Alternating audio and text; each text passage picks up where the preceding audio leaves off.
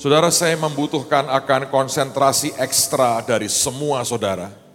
Dan saya berdoa apa yang akan Tuhan ajarkan buat kita hari ini akan membawa kepada sebuah pengertian yang next level dalam kehidupan kita. Alkitab berkata, umatku binasa oleh karena kurang pengetahuan. Banyak orang mengatakan, Pak buat apa sebuah pengetahuan? Tapi saya berkata Alkitab mengatakan umatku binasa karena kurang pengetahuan. Hari ini saya mau bagi sebuah pengalaman yang Tuhan berikan buat Anda yang mengikuti perkembangan dunia mungkin lebih gampang, mungkin lebih gampang untuk menerima, tapi yang tidak dengan pelan saya akan coba semaksimal saya bisa untuk berikan sesuatu yang sangat simple, at least Anda akan punya gambaran apa yang sedang terjadi dalam hari-hari ini. Dan saya harap ini memberikan sebuah gambaran bahwa dunia ini sebetulnya tidak bergulir hanya asal bergulir. Karena banyak orang berkata ya dunia ya seperti inilah, besok ya kurang lebih sama lah bergulir, lalu ada berbagai peristiwa. Ternyata tidak.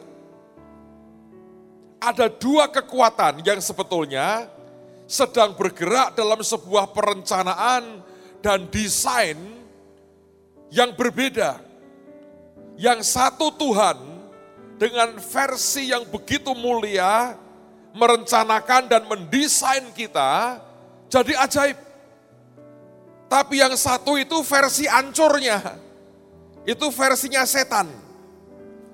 Nah hari ini saya akan coba mengajak kita belajar tentang plan and design. Tapi coba kita lihat dalam konteks dunia keseluruhan.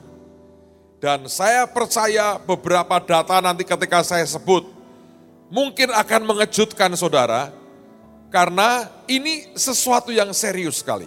Nah, saya hari ini mau cerita sesuatu yang mungkin buat beberapa saudara itu merupakan hal yang total baru. Tetapi saya merasa Tuhan buka dengan sangat ajaib sekali, karena ini menyangkut akan masa depan dari bangsa ini.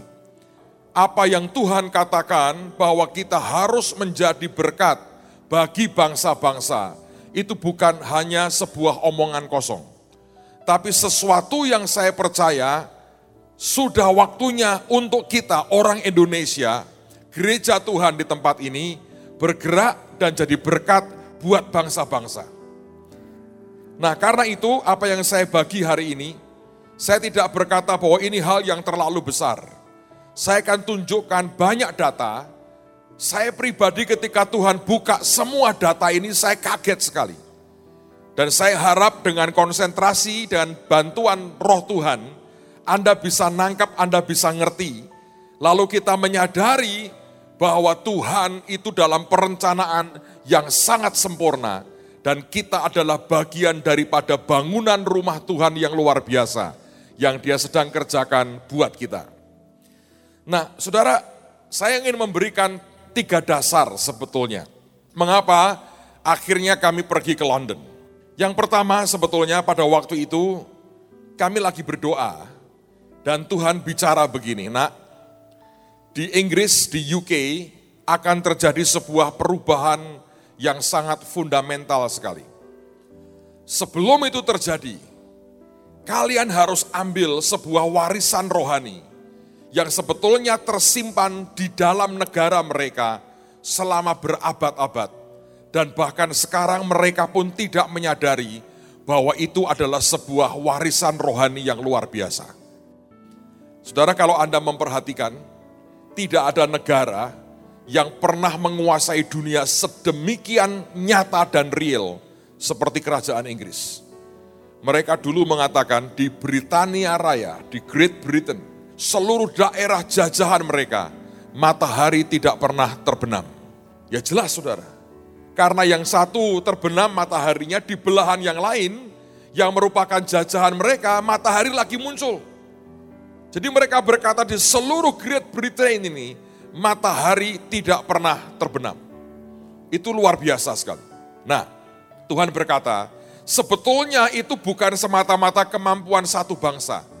Karena kalau Anda perhatikan itu kan kepulauan kecil sebetulnya di ujung dari Eropa. Tapi kekuatannya untuk menaklukkan dunia dahsyatnya ajaib sekali. Dan Tuhan berkata itu kalau bukan dari Tuhanmu tidak mungkin. Itu yang pertama dia berkata, tapi mereka akan mengalami sebuah perubahan yang cukup fundamental. Dan Tuhan berkata sebelum terjadi, warisan itu yang dari aku ambil nak buat bangsa. Lalu Anda berkata, buat apa sih Pak kok ngomong gede-gede? Oh tidak, Anda tahu tahun lalu atau dua tahun lalu, Perdana Menteri Inggris datang ke Jakarta. Dan ketika dia memberikan speech-nya, ketika dia pulang, dia berkata begini, salah satu negara yang kelak akan menjadi pesaing Inggris di dunia adalah Indonesia. Coba Anda pikir ya, kita di Indonesia ini tiap hari dicekoi berita. Ini protes ini, di demo orang dikasih duit 50 ribu, orang berkata begini, ini sebetulnya mau dibawa ke mana negara ini apa yang Anda tidak lihat, Tuhan lihat. Kalau Tuhan merencanakan, tidak ada yang bisa menggagalkan. Siapa pernah berpikir dari kota ini bisa kirim misionari hampir 200 negara di dunia dalam waktu lima bulan? Siapa yang pernah berpikir itu akan terjadi? Kenyataannya sudah terjadi. Saya bicara di depan begitu banyak orang yang Anda pernah masuk pergi ke bangsa-bangsa kondisi di Burundi, di mana di mana tempat belusuan, saya bahkan tidak tahu itu di peta di mana. Orang masuk ke daerah-daerah yang saya berkata, apa ada daerah seperti itu? Yes. Kalau Anda lihat di bagian utara Eropa ada namanya apa ya? Faroe Island. Itu mencit dekat kutub, Saudara. Ada namanya apa ya? Iceland. Pak Sugi itu pernah ke sana keluyuran, lihat satu gereja, di depan gereja katanya itu rumah pendetanya. Bingung ini kok ada orang, orang Asia di Iceland. Itu isinya nggak tahu berapa orang didatangi. Dan dia terbakar ketika ini ada orang Indonesia. Sharing kegerakan, sharing Tuhan. Punya passion buat Tuhan Yesus. Tapi ada orang-orang yang tidak mudeng disuruh buat peta buta sekarang Anda lebih dari guru saudara. Masuk ke mana-mana. Seluruh Cina kita masuki, seluruh India total dimasuki. Kalau kita dikatakan akan jadi berkat bagi dunia, saya mau percaya itu sudah terjadi dan sedang terjadi dan akan terjadi. So yang pertama Tuhan berkata, nak akan terjadi perubahan yang fundamental. Ambil itu blessingnya. Yang kedua, waktu di Singapura, pada waktu itu kami hamba-hamba Tuhan berenam berdoa, kami ngumpul di Singapura sebentar, kami berdoa. Dan Ibu Nani mendapat pesan Tuhan. Dan saya belum pernah sebetulnya dengar pesan yang sangat detail seperti ini. Aneh, tidak ada omongan soal Inggris, tidak ada omongan apa pun. Kami hanya ngumpul berdoa, tiba-tiba Tuhan bicara begini. Dolar Amerika akan hancur. Well, semua orang tahu sebetulnya Amerika hanya nunggu waktu sebetulnya. Kemudian Tuhan berkata, euro juga akan melemah. Dan aneh, dia berkata begini, yang akan tetap kuat pound sterling. Dan negara-negara di bawah cover Inggris akan paling lumayan. Tapi dia bilang, yang paling kuat mata uangnya akan pound sterling. Sekarang pun seperti itu. Dan dalam pesan Tuhan itu, Tuhan berkata, kalau kamu mau simpan mata uang asing, simpan dalam bentuk pound sterling. Kemudian Tuhan ngomong begini, ketika nanti goncangan itu mulai keras, makin keras, negara-negara yang masih akan stabil adalah yang di bawah Inggris. Dan itu yang sebetulnya dari awal sebelumnya Tuhan berkata, sebelum ada perubahan fundamental di Inggris, ambil dulu warisan mereka. Jadi ini ada sesuatu yang aneh. Terus yang ketiga, coba Anda lihat kitab Nabi Yeremia pasal 33.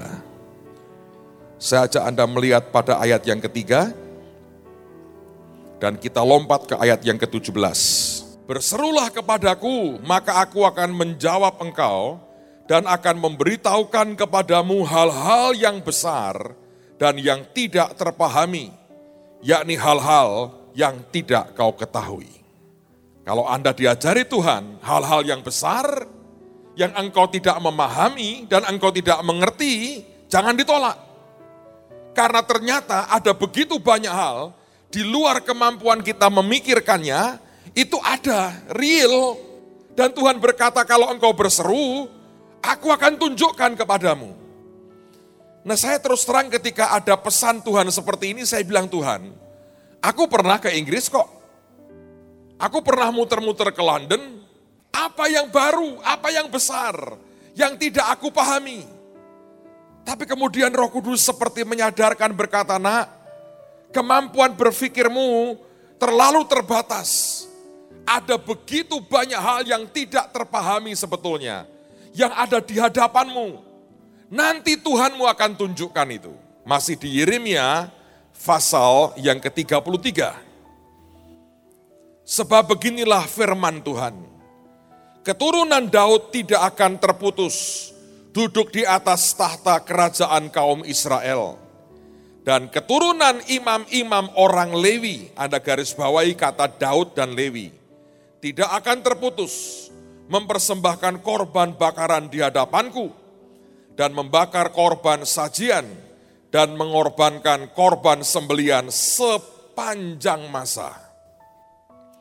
Firman Tuhan datang kepada Yeremia, bunyinya, beginilah firman Tuhan, jika kamu dapat mengingkari perjanjianku dengan siang dan perjanjianku dengan malam, sehingga siang dan malam tidak datang lagi pada waktunya, maka juga perjanjianku dengan hambaku Daud dapat diingkari, sehingga ia tidak mempunyai anak lagi yang memerintah di atas tahtanya Begitu juga perjanjianku dengan orang-orang Lewi, yakni imam-imam yang menjadi pelayanku.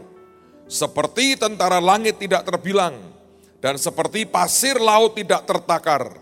Demikianlah aku akan membuat banyak keturunan hambaku Daud dan orang-orang Lewi yang melayani aku. Garis bawahi lagi kata Daud dan kata Lewi. Firman Tuhan datang kepada Yeremia bunyinya, Tidakkah kau perhatikan apa yang dikatakan orang-orang ini? Kedua kaum keluarga, kedua kaum keluarga, dua yang dipilih Tuhan itu telah ditolaknya. Dengan demikian mereka menghina umatku, dianggapnya bukan suatu bangsa lagi. Beginilah firman Tuhan, jika aku tidak menetapkan perjanjianku dengan siang dan malam, dan aturan langit dan bumi, maka juga aku pasti akan menolak keturunan Yakub dan hambaku Daud, sehingga berhenti mengangkat dari keturunannya orang-orang yang memerintah atas keturunan Abraham, Ishak dan Yakub. Sebab aku akan memulihkan keadaan mereka dan menyayangi mereka. Apa kaitannya antara Daud dengan Lewi? Rupanya kalau Anda baca silsilahnya, maka semua raja-raja dan ratu-ratu kerajaan Inggris itu adalah keturunan langsung dari suku Yehuda, terutama Daud, Salomo dan di bawahnya, dengan suku Lewi. Itu Yehuda dan Lewi. Yehuda punya anak dari Tamar, yaitu Peres dan Serah. Dari dua ini, Peres dan Serah, anak-anak Yehuda ini, juga dari Lewi, nanti itu menggabung. Mereka bergabung jadi sebuah line dan itulah keluarga kerajaan Inggris sampai dengan hari ini. Jadi dengan tiga pesan Tuhan ini, yang pertama dia berkata akan terjadi perubahan yang fundamental, warisan mereka harus kau ambil. Yang kedua Tuhan berkata, nanti yang akan paling kuat adalah mata uang mereka.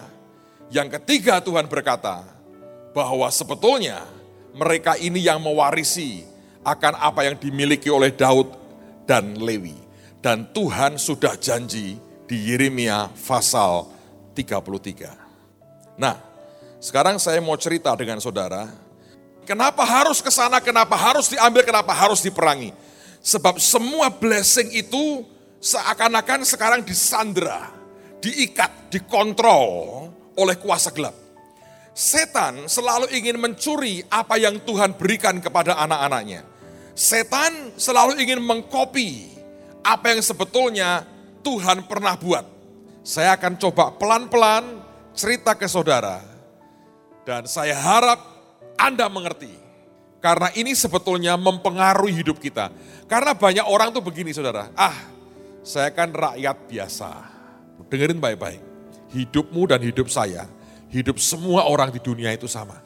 Kalau Anda tidak masuk dalam rencana Tuhan, Anda akan tergerus dan tergilas dengan rencana setan. Kami itu pergi masuk ke istana Buckingham. Nah, jadi sebagian dari istana ini setahun, setahu saya dua bulan dibuka buat turis. Yang lain memang masih dipakai. Ini, ini istana aktif, bukan museum. Jadi setahun hanya dipakai, dibuka dua bulan. Anda mesti beli tiket online, Terus kemudian sampai sana diganti dengan tiket yang mereka beri. Jadi kami masuk, masuk istana gitu. Sambil saya itu bengong gini. Tuhan kok nggak ngerasa apa-apa ya aku ya. Gua ngapain lihat istana begini? Oh lihat sejarah masa lalu, ya, fotonya Ratu Elizabeth ketika masih bayi, ada ruang apa itu mainan anak-anaknya mereka. Saya ini, apa ya saya bilang. Dan akhirnya kami jalan-jalan begitu lihat. Terus tiba-tiba saya sampai di sebuah tempat yang kalau orang bilang itu seperti lorong di dalam ruangan. Kalau Anda berkata itu orang sini bilang tusuk sate. Ngerti saudara? Jadi itu ujung sana adalah lihat gerbang yang di depan sini. Kalau dibuka pintunya itu kayak lorong gitu. Nah belakangnya itu taman. Jadi ujung ke ujung tuh anginnya deres sekali. Lalu saya berdiri, Anda boleh cek anak-anak saya yang ikut saya. Saya bilang begini, aku kok berasa ada yang aneh ya di sini ya. Ini apa sih? Dari depan dan dari depan saya lihat itu gerbang ini. Dan waktu itu banyak orang di depan sini. Terus kemudian ini kok sampai belakangnya taman lorong gini aja. Saya bilang ini kok ada yang aneh ya. Ada apa ya? Tapi saya nggak nangkep lebih jauh. Ini ada yang aneh. Tapi saya nggak tahu. Saya datangi petugasnya, saya bilang gini. Saya bilang, Pak, ini itu museum atau istana beneran. Masih dipakai enggak? Oh masih. Ini memang masih dipakai aktif ini istana ini. Setahun hanya dua bulan untuk turis. Selanjutnya ratu pakai tempat ini. Ini dipakai untuk apa? Di antaranya dia berkata, untuk terima duta besar. Biasanya mereka masuk dari gerbang depan ini, mereka akan diterima masuk sampai di tempat Anda berdiri ini, ratu akan menerima dengan resmi, lalu akan diajak masuk ke ruang samping sana. Dan itu dikasih batasan sehingga orang nggak boleh masuk. Dia bilang, nah di situ dari luar dia tunjukkan, ratu akan terima duta besar, atau mungkin menteri, atau pejabat lain, dan mereka akan bicara di situ. Jadi ini bukan museum, tidak. Tapi setahun dua kali, dua bulan kami buka untuk umum. Saya bilang, aku kok nggak nemuin apa-apa ya. Tapi di roh saya, saya berkata gini, ini ada sesuatu ini. Akhirnya kami keluar, karena sudah selesai, mau ngapain? Headsetnya yang berisi rekaman penjelasan dan sebagainya, saya kembalikan. Tapi sampai dengan saat terakhir, saya nggak tahu apa yang harus dibuat? Sepertinya kok nggak ada apa-apa ya. Apa ini salah? Saudara, kalau Anda berjalan dalam roh, saudara akan mengalami pimpinan Tuhan yang ajaib dalam hidupmu dari waktu ke waktu. Tapi Anda mesti punya kesabaran dan kepekaan untuk bisa menangkap apa yang Tuhan mau katakan kepada saudara. Nah, terus kami keluar. Keluarnya lewat belakang. Ada taman, danau kecil, kami keluar. Nah waktu keluar itu sampai di pinggir jalan besar yang ada persis terletak di belakang istana Buckingham. Nah, saya mau cerita ke Anda. Ini Buckingham Palace yang yang ada lingkarannya. Kalau Anda tarik lurus, ini sampai nanti keluar tuh lewat taman, tarik lurus, tiba-tiba Anda, anda akan keluarnya di jalanan ini. Ini ini gedung persis di belakangnya Buckingham. Nah kami itu berdiri di depannya. Sambil nunggu bis. Saya nggak tahu bagaimana hampir tiap hari kita ganti sopir. Kami memang tidak mau tour guide, nanti malah ngerepoti. Kita gerak bebas sendiri saudara. Asik. Tidak usah ngikuti turnya ke mana-kemana karena kita belajar ngikuti ke mana Tuhan mau bawa kita. Jadi kita keluar, dikontak, oh ya ya, ya kami ke sana, kami ke sana. Itu hampir menurut saya sih 40 menit ada. Kami tunggu ujungnya, dia nunggunya di ujung sebelah sana. Tapi itu pun bagian daripada rencana Tuhan. Saya belajar begini saudara. Kalau Anda hidup dalam kehendaknya, kadang-kadang Anda berpikir ini sebuah kondisi yang salah. Ibu Lisa waktu berangkat, menurut saya dia berkata, apa yang salah dengan saya? Tapi sekarang saya mengerti, tidak ada yang salah dengan itu. Karena itu bagian dari rencana Tuhan. Kalau sampai dia berangkat, maka yang sebentar lagi saya ceritakan ke saudara, tidak akan terjadi. Hari itu selesai, di Buckingham, kami nunggu 40 menit. Sopir bisnya nggak karu-karuan, nggak tahu ke mana. 40 menit kemudian baru dia memberitahu ternyata di ujung yang lain. Jadi setengah jam lebih, kami tuh ngeliatin, ini di depan kita sambil nunggu. Dan tiba-tiba saya kaget. Sebab gedung ini itu punya nomor jalan 33. Saya waktu mau berangkat, teman saya Bu Lisa berkata, Pak, kalau di Scotland, Freemason itu angka tertinggi mereka 33. Saya berdiri, loh kok 33 ya? ini gedung persis di belakang Buckingham Palace. Dan ada nomornya gede di situ, 33. Dan nama gedung ini adalah Grosvenor Palace. Ternyata ini gedung perkantoran termasuk yang paling mahal di London. Dan hanya kira-kira enam perusahaan yang pakai gedung ini. Nah, waktu lihat kata Grosvenor Palace, saya bilang ini aneh. Lalu teman yang ikut berkata gini loh Pak, ini kan tempat perusahaan yang memberikan surat undangan ke Ibu Lisa. Saya bilang masuk. Saya punya bukti emailnya Pak, dibuka persis Grosvenor Palace nomor 33. Saya bilang, masuk. Loh kok kebetulan? Saya bilang Grosvenor itu artinya apa? Dicek lagi. Itu dari bahasa Perancis, Pak. Artinya apa? The mighty hunter. Pemburu yang gagah perkasa. Loh, Nimrod dong. Kalau Anda baca di Alkitab, Nimrod itu yang kemudian kelak dipercaya membangun menara Babel, mendapat julukan di Alkitab pemburu yang gagah perkasa, a mighty hunter. Saya bilang, kok aneh? Dan Anda tahu ketika saya melihat ke atas, di atas Anda lihat gambar seperti ini. Saya saya bilang sama anak-anak, coba dicek, ini itu apa? Sekarang kalau Anda bisa internet ya, itu luar biasa. Lalu dijelaskan katanya, inilah gambar malaikat Mikael yang sedang nyiksa iblis. Tapi kalau Anda perhatikan, iblisnya kok perempuan semua ya? Dan Tuhan berkata, bukan. Mikael tidak mata setan begini semua. Ini gambar setan semua. Saya nggak tahu pengertian dasarnya apa waktu mereka bangun ini. Tapi yang membuat saya kaget adalah patung di atasnya. Di ujung-ujung bangunan itu, karena Anda lihat ini gambar petir, ya kan? Terus ini naga, ini sebetulnya simbol bola dunia, dan Tuhan berkata, ingat perkataan Yesus, aku melihat iblis jatuh seperti kilat. Dan ini gambar sebetulnya malaikat jatuh. Lalu tiga dari kami nyebrang, muteri gedung itu.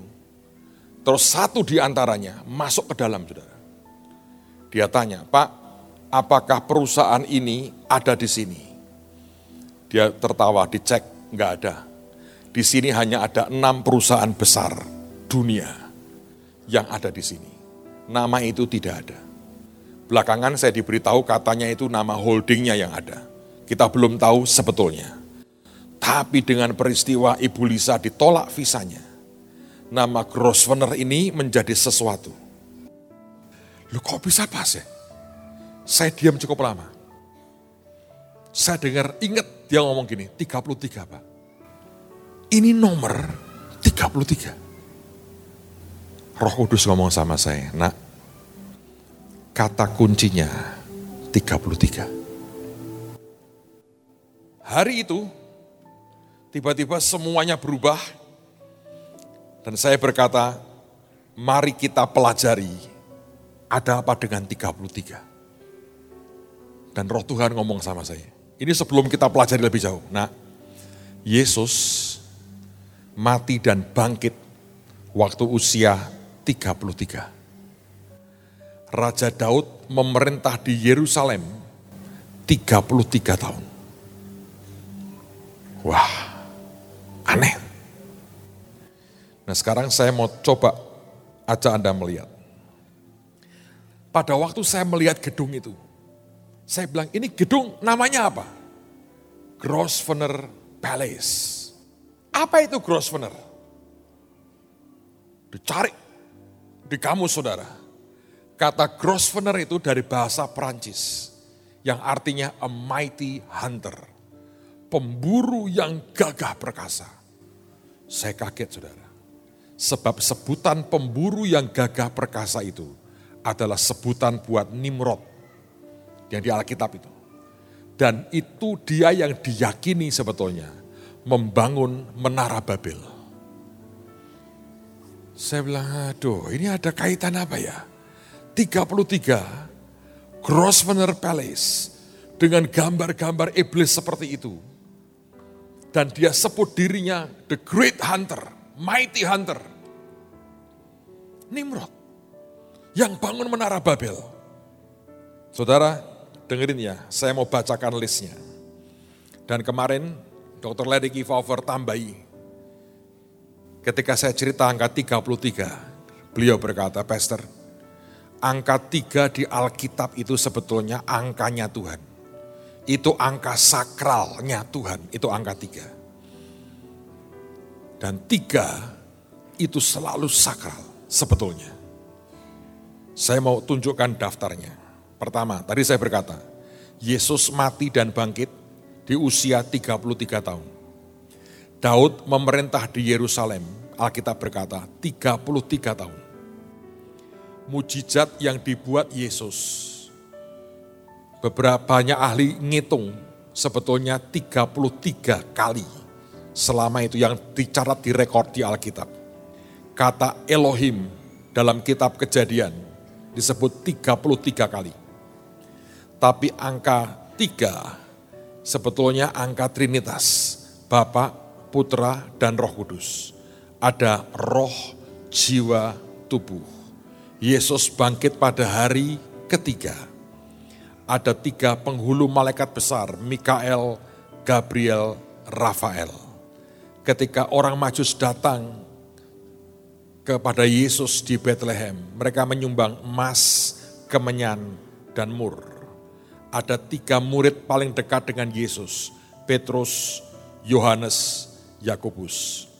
Ada tiga yang muncul di bukit kemuliaan, Yesus, Musa, dan Elia Ketika Musa diperintahkan membangun akan kemah pertemuan, ada ruangan halaman, ruangan suci, dan ruangan maha suci. Ada tiga macam kasih, eros, filio, dan agape. Ada tiga pemimpin besar ketika Exodus, Musa, Harun, dan Miriam. Ada tiga orang yang berani menentang perintah Raja Nebukadnezar dengan tidak menyembah patungnya sampai masuk ke dapur api Sadrah, Mesah, Abednego. Dan Alkitab mengatakan tinggal tiga ujungnya, iman, pengharapan, dan kasih. Saya bisa bicara ke Anda sangat banyak dari kejadian sampai wahyu tentang angka tiga, tiga, tiga, tiga, tiga, tiga. Dan Dr. Larry Kiefer berkata kepada saya, dia berkata begini, aku lagi mengedit buku yang belum terbit. Ada satu anak Tuhan yang nulis tentang angka tiga di Alkitab. Karena iblis suka menduplikasi atau niru. Tapi tiga itu sebetulnya angkanya Tuhan. Itu bicara tentang sesuatu yang sakral angka tiga itu. Dan itu miliknya Tuhan. Karena itu Bapak, Putra, dan Roh Kudus itu angka Trinitas. Waktu kami pelajari 33, kami menemukan yang aneh. Dan kota London terbagi dalam 33 distrik. Distrik ke-33 itu namanya City of London. Ini juga aneh lagi. City of London itu punya pemerintahan otonom. Mereka tiap tahun punya mayor, punya wali kota khusus. Ratu Inggris itu kalau mau masuk City of London, minta izin dulu. Mereka punya polisi sendiri. Sejarahnya panjang lah. Tapi saya tunjukkan ke Anda. Lihat 33 miles, total 33 distrik, ada 33 point of entry. Jalur untuk masuk ke London 33. Kalau Anda naik bis kota di London, ada 33 trayek, jurusan, jalur semua 33. Kebetulannya. Jadi kalau Anda melihat semua by design 33, ada apa sebetulnya ini? Nah, ini bola dunia, saudara. Garis merah itu adalah 33 derajat lintang utara. Oke. Saya mau tunjukkan beberapa nama kota yang ada pada garis merah itu. Dan kota-kota yang garis merah ini mengerikan. Yang pertama Baghdad. Perang sampai sekarang. Kacau. Damaskus. Itu ada di garis merah itu. Itu adalah ibu kota Syria. Damaskus di 33. Beirut, Libanon. Dulu orang berkata itu surganya Asia. Perang saudara bertahun-tahun hancur lebur. Sampai hari ini pemerintah Libanon tidak bisa kontrol kota-kota itu. Itu kelompok-kelompok fraksi-fraksi dengan kekuatan militer mereka perang saudara di 33. Kabul. Irna sama Audi pernah ke Kabul. Namanya sih bagus, nek doa terkabul ya nak saudara. Tapi Anda tinggal di Kabul hari ini Isinya bom bunuh diri, perang terus. Amerika nggak tahan. Nagasaki itu dibom. Nagasaki itu bukan ke tempat militer. Aneh.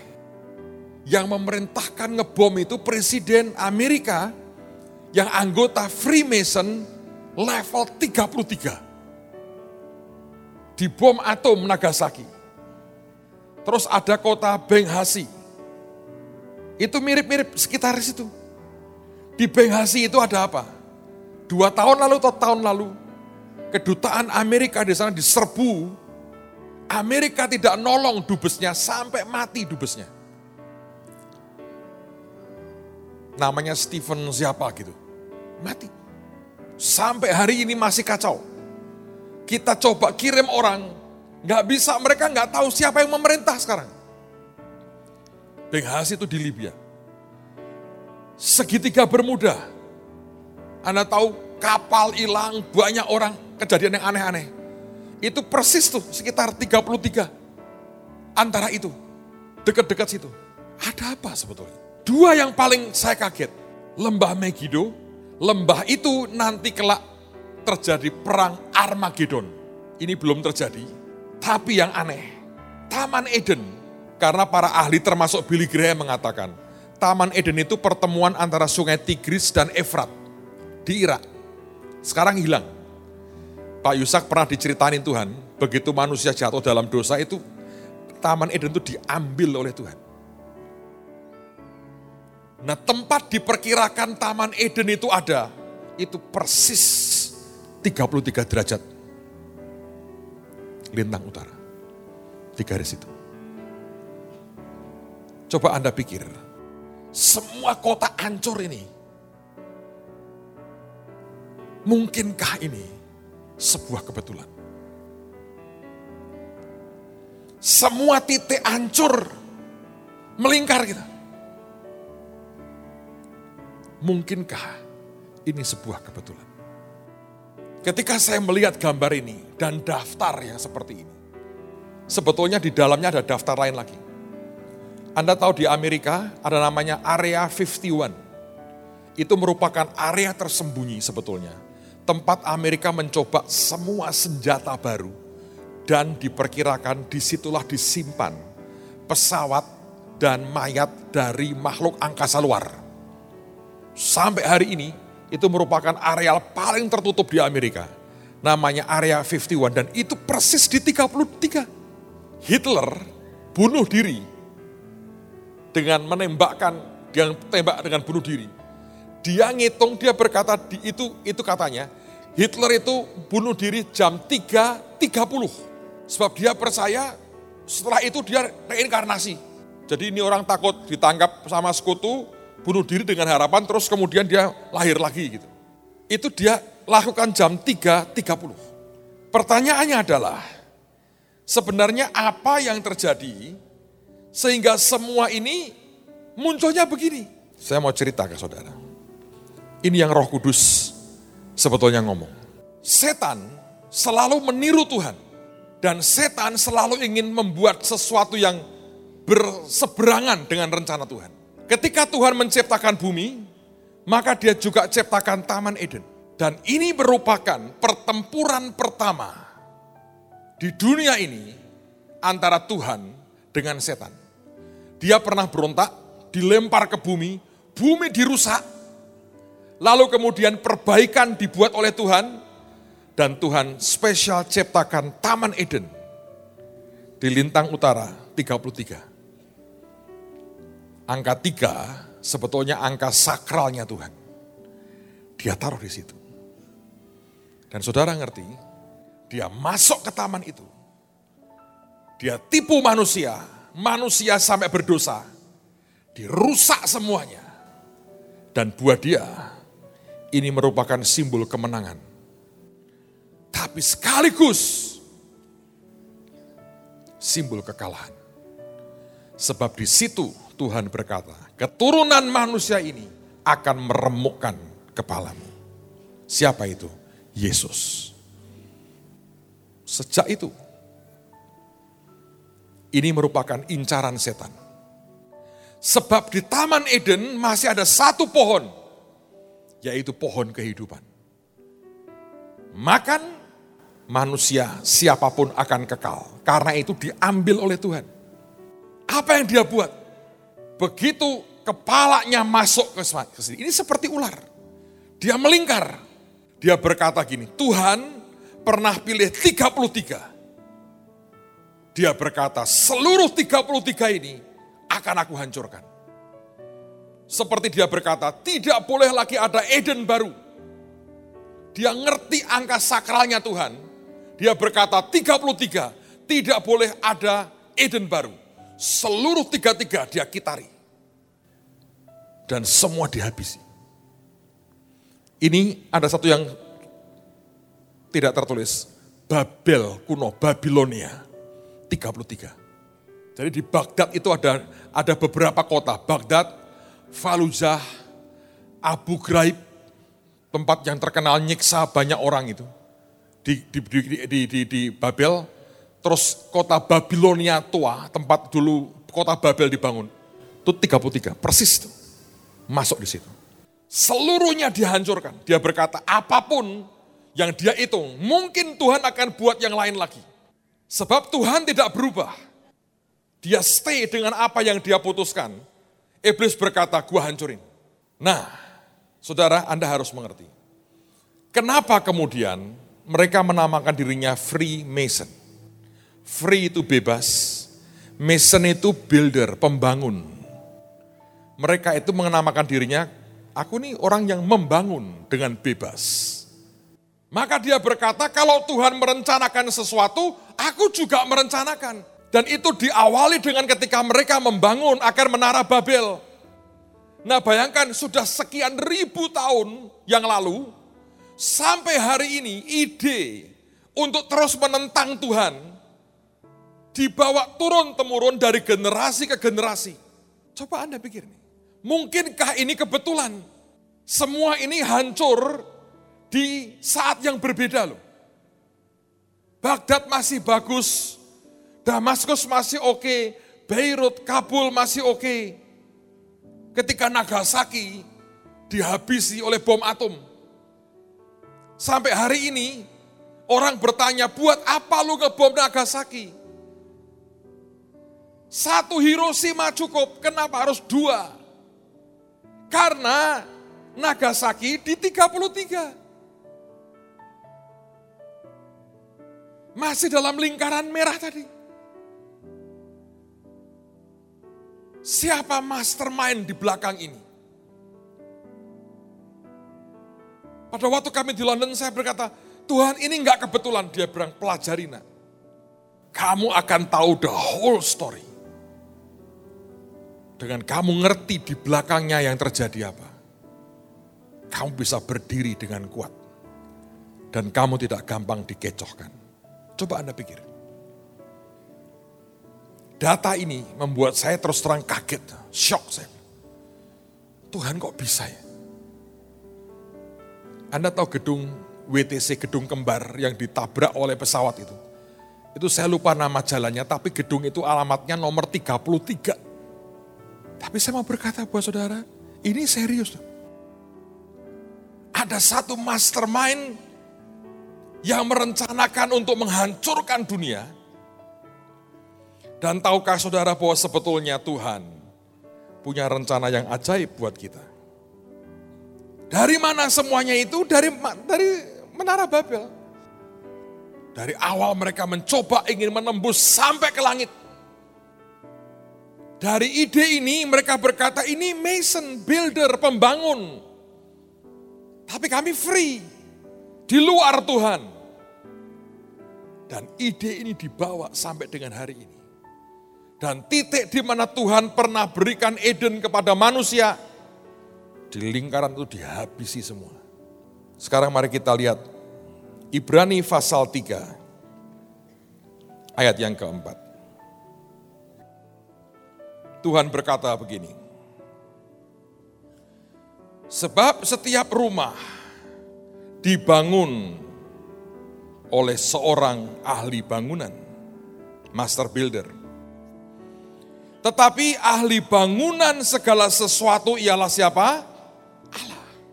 Nah, mengapa mereka menamakan dirinya free builder, pembangun yang bebas? Sebab mereka mau berkata, kami tidak mau desainnya Tuhan. Kami mau desain kami sendiri. Setiap kali ada orang Kristen berani berkata, aku tidak mau desain Tuhan untuk hidupku, Anda seperti orang digiring masuk dan berpikir seperti mereka. Percayalah ujungnya kehancuran. Sebab yang bisa membangun hidup kita dan jadi luar biasa, cuman satu, yaitu Yesus. Amin saudara. Anda dan saya sedang hidup dalam situasi di mana ada mastermind yang sedang mengontrol dunia dan sedang dibawa dalam jadwal mereka. Tidak ada yang lain kecuali kita hidup dalam rencana Tuhan. Coba lihat lagi akan daftar tadi, globe. Anda perhatikan dua lokasi, Eden dan Megiddo. Di sini jadi pertempuran awal. Menjelang nanti Tuhan datang kedua kali, akan terjadi perang besar. Orang berkata perang Armageddon. Di mana itu? 33. Dan Tuhan berkata gini, nak, aku buka ini supaya gereja tahu beritahu anak-anakku kesudahan segala sesuatunya sudah dekat. Mari jangan hidup menurut desainmu sendiri. Mari hidup berdasarkan desain Tuhan. Jangan ikut yang lain. Ikut sepenuhnya kepada Yesus. Saya bacakan satu ayat terakhir sebelum kita berdoa dan menyembah Tuhan sama-sama. Inilah janji Tuhan buat semua kita. Yeremia 29 ayat yang ke-11. Saya baca dari New International Version NIV. Alkitab berkata, For I know the plans I have for you. Karena aku tahu rancangan-rancangan apa yang ada padaku mengenai kamu. Declares the Lord. Kata Tuhan. Plans to prosper you. Rencana-rencana untuk memakmurkan, mensejahterakan engkau.